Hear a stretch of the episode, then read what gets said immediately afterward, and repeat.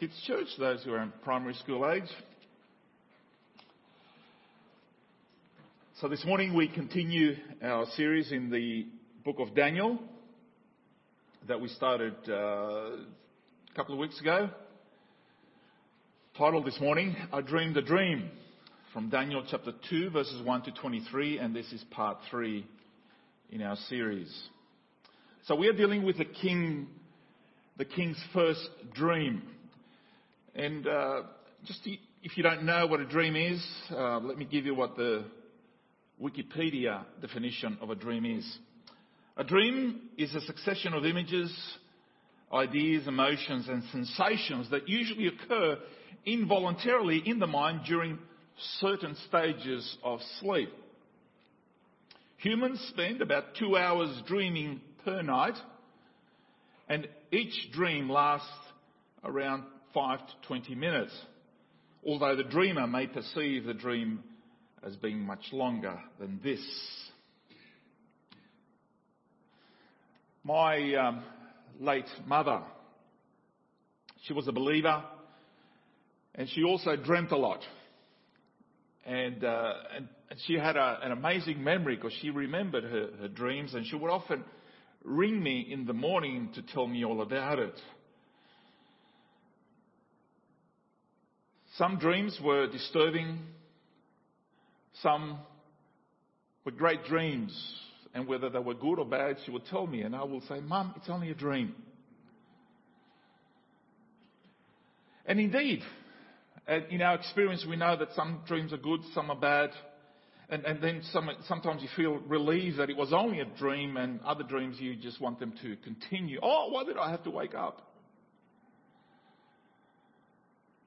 Thing with me, the thing with me is that I rarely remember my dreams, whether they were good or bad. So I just get on with life. But in Daniel chapter 2, we read important truths about, about world history from God's point of view. History is about the past. But here we read about future history. Futurists attempt to do the same and they base it on past trends and current trends and they sort of work out a picture of what it's going to be like in the future. But what we read in this chapter is not produced by secular futurists and researchers. This is biblical prophecy. Thousands of years later, people are so amazed at how accurate it's proven that many uh, liberal scholars believe that Daniel was written after and not before these historical events unfolded. Now, a detail worth mentioning here is that from chapter 2, verse 4, until the end of chapter 7 of Daniel, the whole of the original text is in Aramaic, not in Hebrew. And when the, the exiles eventually do return, they take the Aramaic language with them. And Jesus himself would speak in Aramaic or, or a dialect of, of Aramaic. Now, this detail might not seem important to you, but it actually, the fact that it was written in, Daniel is written both Hebrew and Aramaic, adds to the authenticity of the biblical text. That why would somebody who wrote so many years later, after the events unfolded here, why would they be writing in two languages? They would have just written in the one. It's another nail in the coffin of those who want to take away from the, from the Word of God, right? So this, this, this chapter paints a panorama that begins 600 years before the birth of Christ and stretches across all the centuries since then.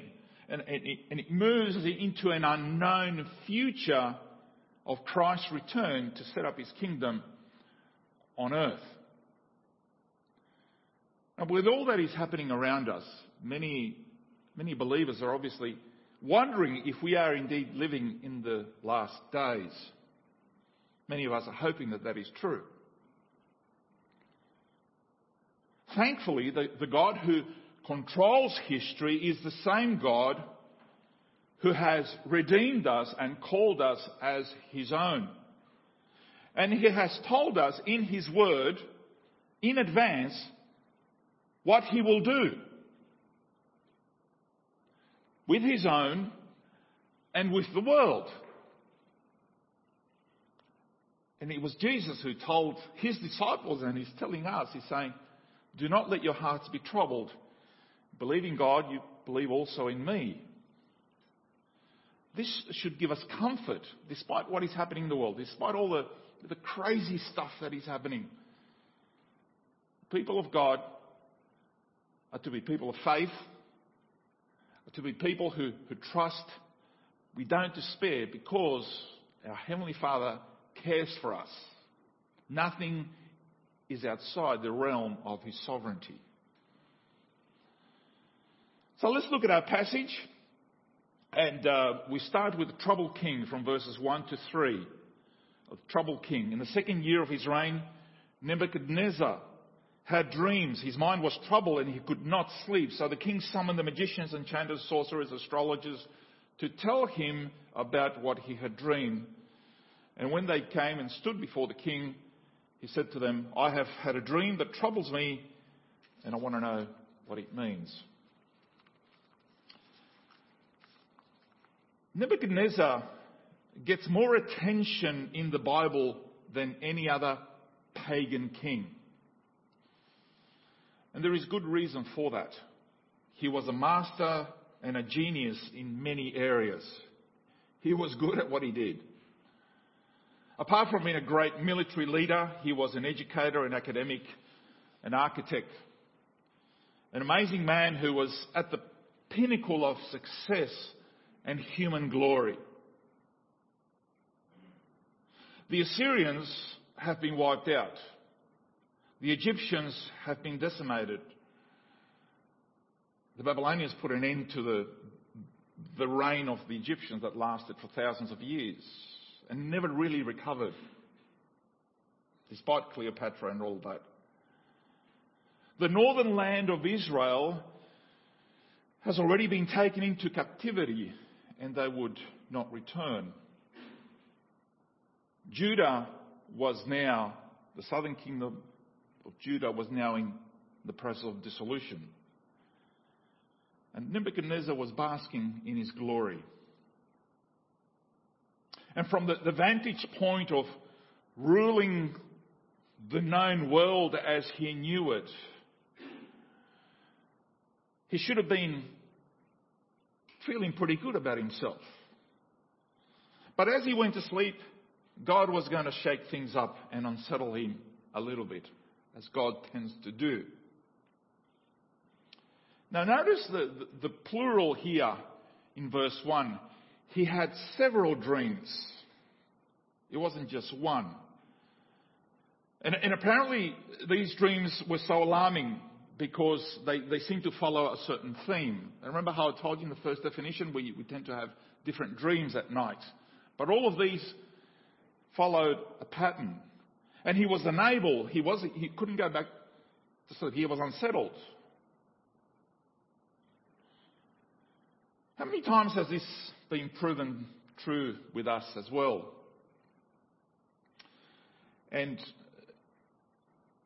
that we, the ladders that we climb, the, the higher rank that we aim for,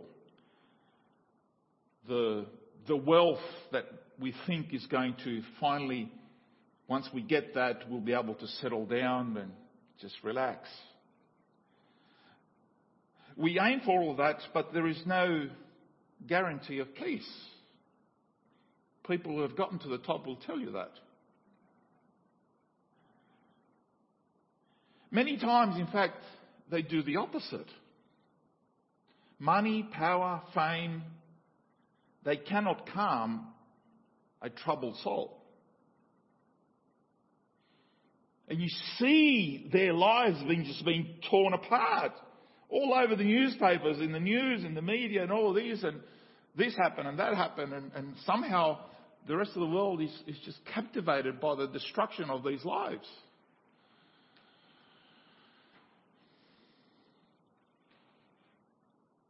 It's interesting that in our language, dreams are also synonymous with ambitions and aspirations. Maybe as a younger man, Nebuchadnezzar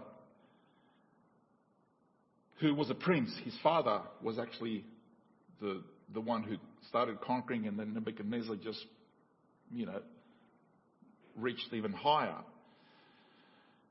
Maybe as a younger man, Nebuchadnezzar had dreams of conquering the world one day. And now that he has, it's somewhat ironic that, I, that he can't sleep. I thought of a, of a song from Les Miserables, from, uh, from the, the, play, from the, the, the novel, and sent to musical and all of that. And, and uh, this song was sung by Susan Boyle in her first appearance on Britain's Got Talent. And uh, you might remember the, the clip at the time. So this is the first verse of, of uh, I Dreamed a Dream. I dreamed a dream in time gone by, when hope was high and life worth living. I dreamed that love would never die. I prayed that God would be forgiving.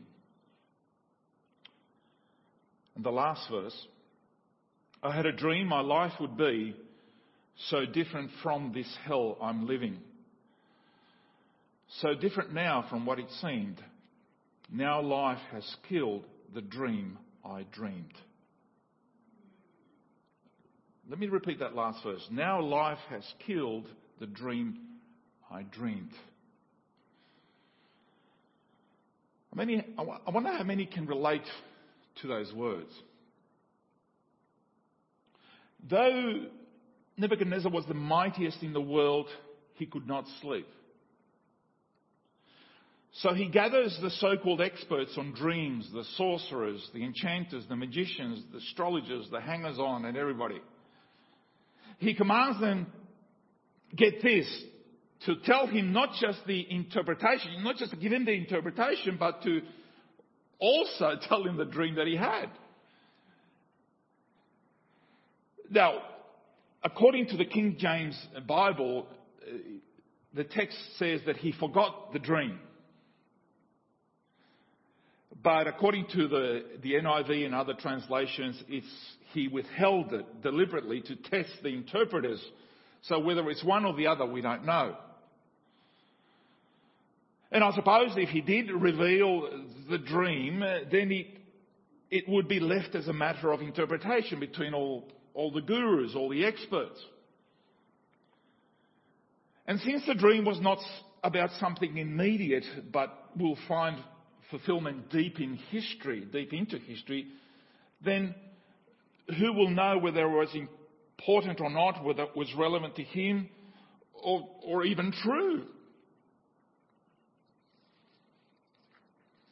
But this dream was too important. It wasn't just something personal to him, but a sweeping revelation of history. His dream reveals the destiny of the rise and fall of great world empires. For, this reason, the, dream was too important to be a matter of discussion and opinion or to be given over to debate and different interpretations. It's much too important for that. So the diviners face this unprecedented and impossible task in discovering both the dream and what it meant, the interpretation. Furthermore, I don't know whether you picked up on this or not, but the prophetic dream was not given to a prophet of God who were the normal ways that God revealed his plans, right?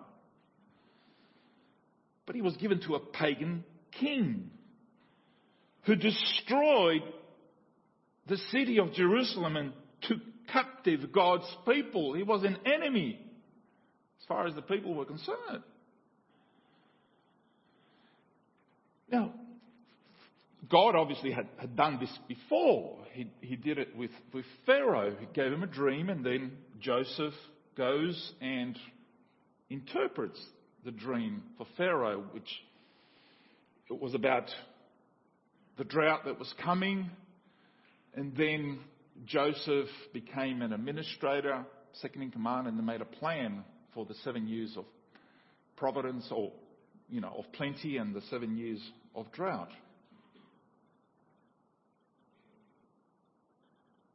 Yes, God could have given the dream to Daniel or through Daniel, the, the revelation, and, and then he would have to try and, and get an audience with Nebuchadnezzar, the, the emperor, to, to talk about it. Listen, king, I had a dream. Oh, really?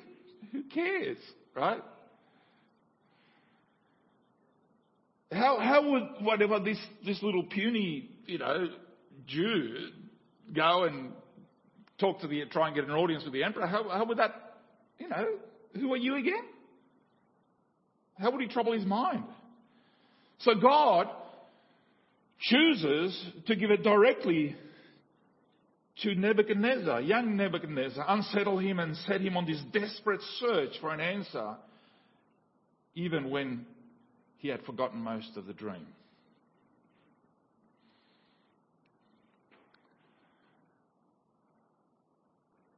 I know that many of us in our lives can sort of relate to this.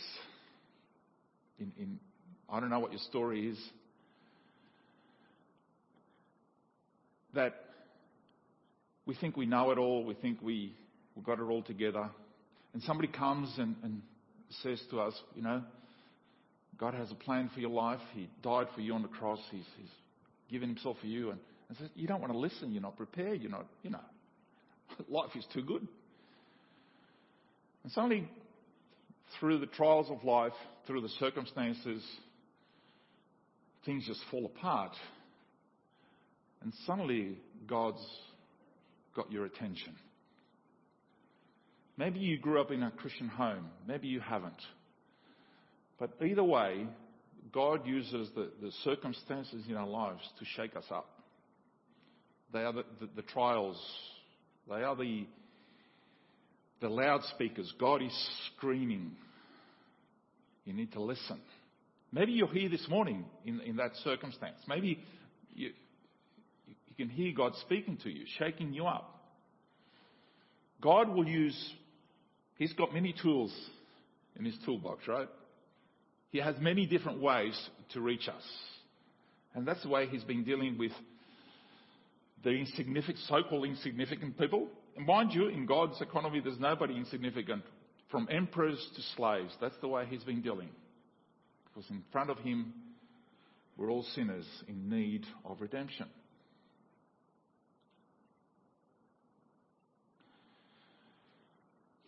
Now we go to troubling times from verses 10 to 13. Troubling times.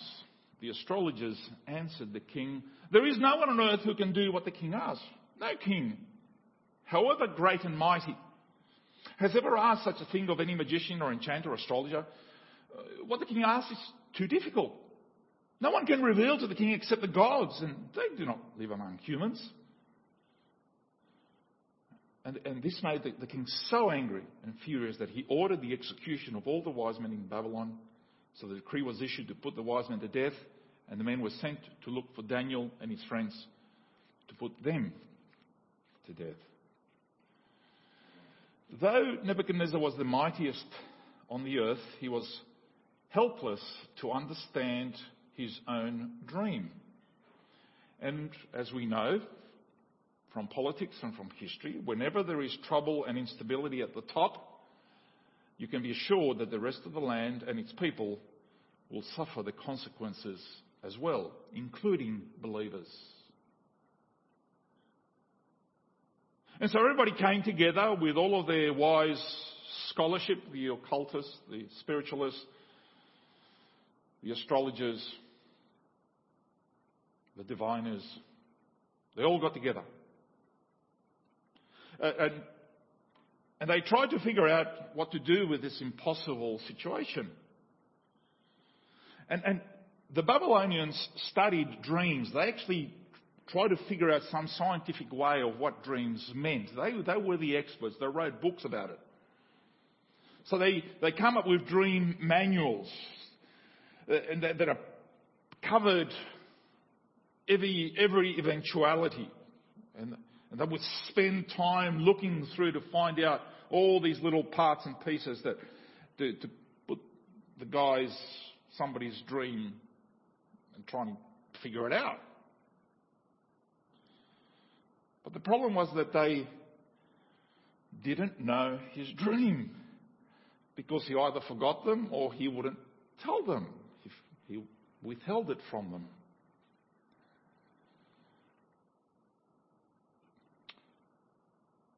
If you figured out how the world, the media, the press, whenever something happens, we, we give so much credence to the so-called experts. Happens every time.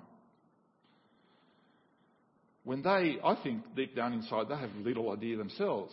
But because they've studied in a certain field and suddenly they're supposed to be the, the people that we turn to.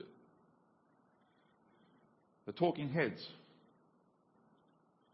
The Twin Towers come down. Who's on the screen? The experts. A pandemic breaks out. Who's on the screen? The experts. Financial crisis happens. We call the experts.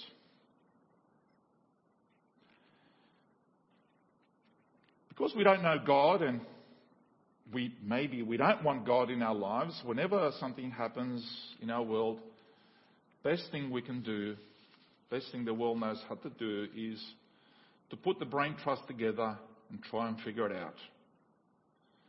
And we watch them on the news making their statements and telling us of their plans and solutions. They could be way off mark, but at least they give us some, some relief, like a Panadol, so that we can sleep at night. But this crisis here eh, eh, expose the futility of the world in the things that matter most. It reveals the true condition of the human heart that apart from God, we're lost. In their stupidity, right? In their stupidity, they were right. No one can reveal it to the king except the gods. And they do not live among humans.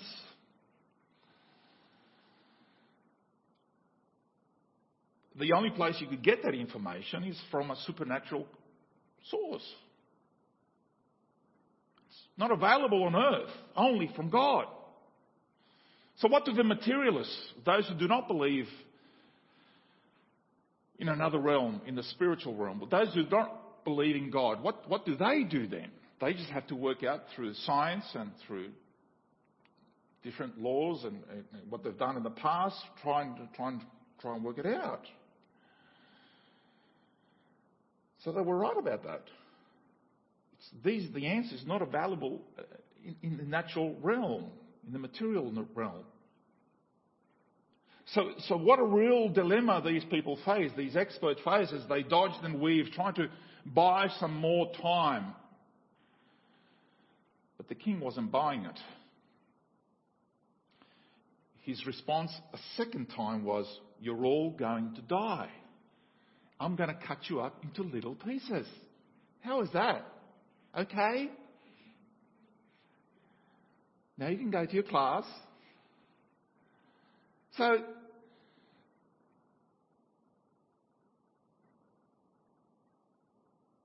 that's what they do. That's what they did in those days. And, and uh,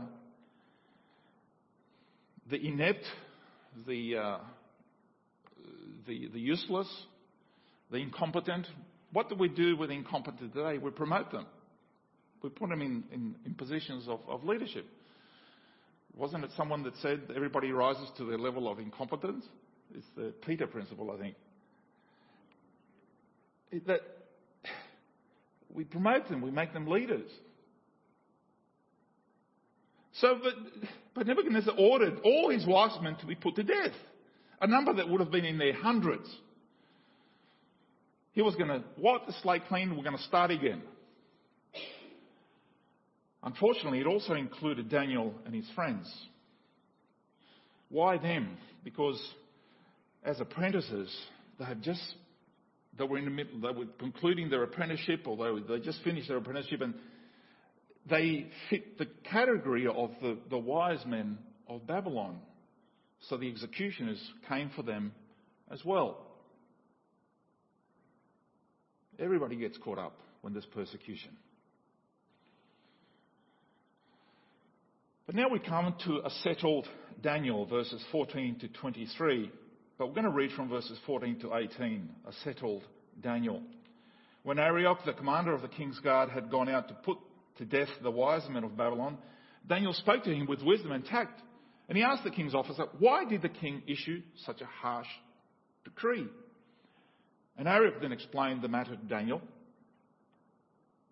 At this, Daniel went in to the king and asked for time so that he might interpret the dream for him.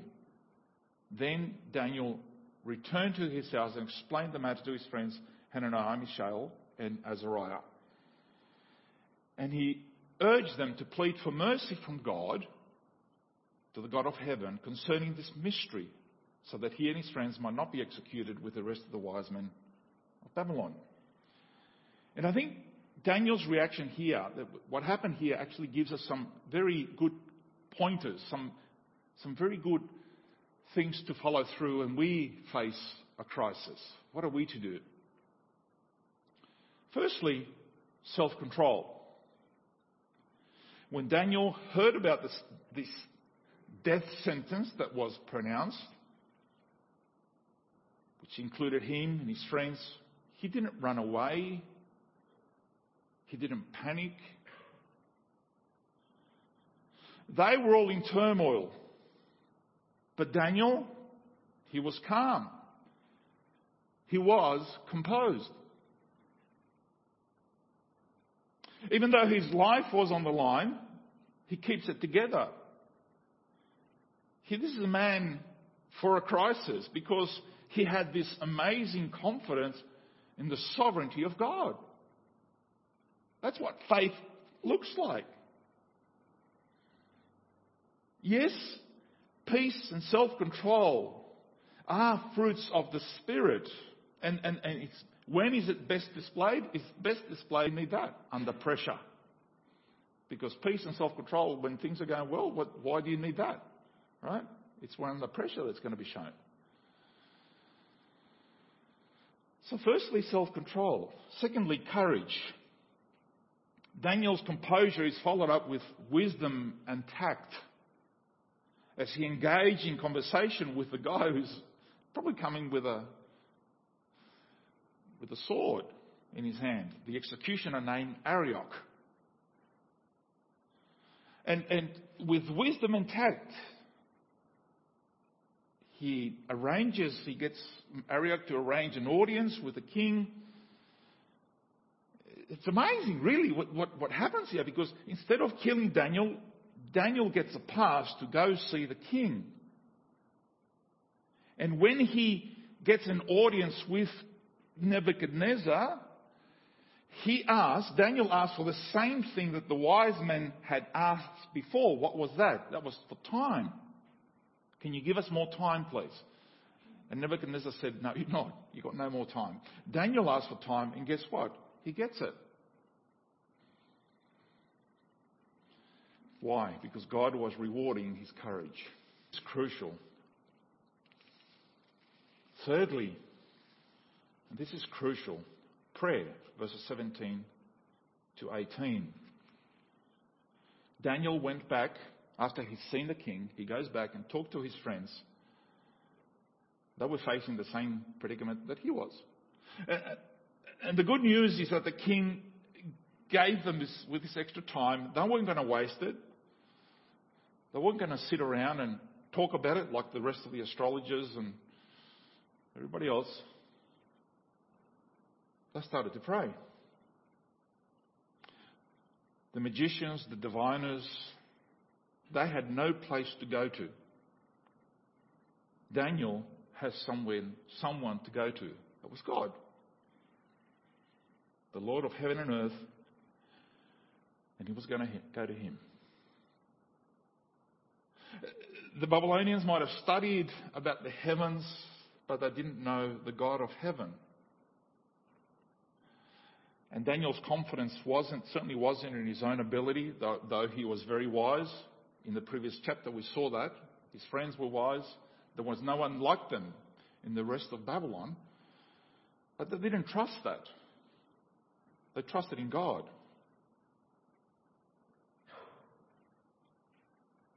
Right throughout the Bible, there is a common theme that God's people God's servants, God's children are people of prayer. Greatly dependent on God, for He alone is able to do the impossible.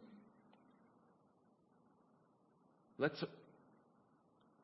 not only learn from them, but let's do what the Bible says. Let's, let's, when God invites us to come to Him, we should Listen to Him and go to Him in prayer with whatever situation we're facing. And fourthly, there is praise, verses 19 to 23. During the night, the, the, the, mystery was revealed to Daniel in a vision. Then Daniel praised the God of heaven and said, Praise be to the name of God forever and ever. Wisdom and power are His. He changes the times and the seasons. He deposes the kings and raises up others. He gives wisdom to the wise and knowledge to the discerning. He reveals deep and hidden things. He knows what lies in darkness and light dwells with him. I thank and praise you, God of my ancestors. You have given me wisdom and power you have made known to me what I asked you, what we have asked of you. You have made known to us the dream of the king. Now, next week we're going to look at the interpretation. And, and, Daniel could have gone straight to the interpretation of the dream which he had just received overnight. But he doesn't do that. Daniel goes into praise mode. No, no, no, but I want to know what the answer is. No, we're going to praise God. He does this because he's marveling at God's goodness in answering his prayer. Eh, he thanked God for the revelation of both the dream and the interpretation. It was, it was, it was both. You needed to both, do both things. And in this praise, we have the themes that will be developed right in the, in the rest of the book of Daniel, from the narrative to the, to the prophecies. This theme is developed. Praises God for God's wisdom and power. He praises God, the God of history. He controls history. And then when he says the God of my ancestors, he, he reminds us of God's nearness to his people. Despite God's people and their unfaithfulness, their sinfulness, God will remain faithful. He will keep his promises despite our wickedness. And as we will see next week, while Daniel got the answer he wanted, pretty sure it's a message that Nebuchadnezzar is not going to want to hear. It may not, it may not be as blunt uh, a message that Nebuchadnezzar is going to receive in Daniel chapter 4, but it's, but it's blunt enough. It's, it's, pretty, it's pretty direct. And, and the message is this. If you are losing, Nebuchadnezzar, if you are losing sleep over your kingdom, I've got news for you. You're right. Your kingdom's not going to last. A little stone, uncut by human hands, is going to bring it crashing to the ground, and there is nothing you can do about it. I think this is a message not just for emperors. I think it's a message for all, all of mankind. And it takes a lifetime to learn, doesn't it? All our little dreams about setting up our own little kingdoms, being self independent, self reliant. All these things that we work so hard to save and build and, and then to preserve, right? Insur- get insurance and to try to build this cocoon around it because this is ours, this is mine. Guess what? You're going to have to surrender it sooner or later.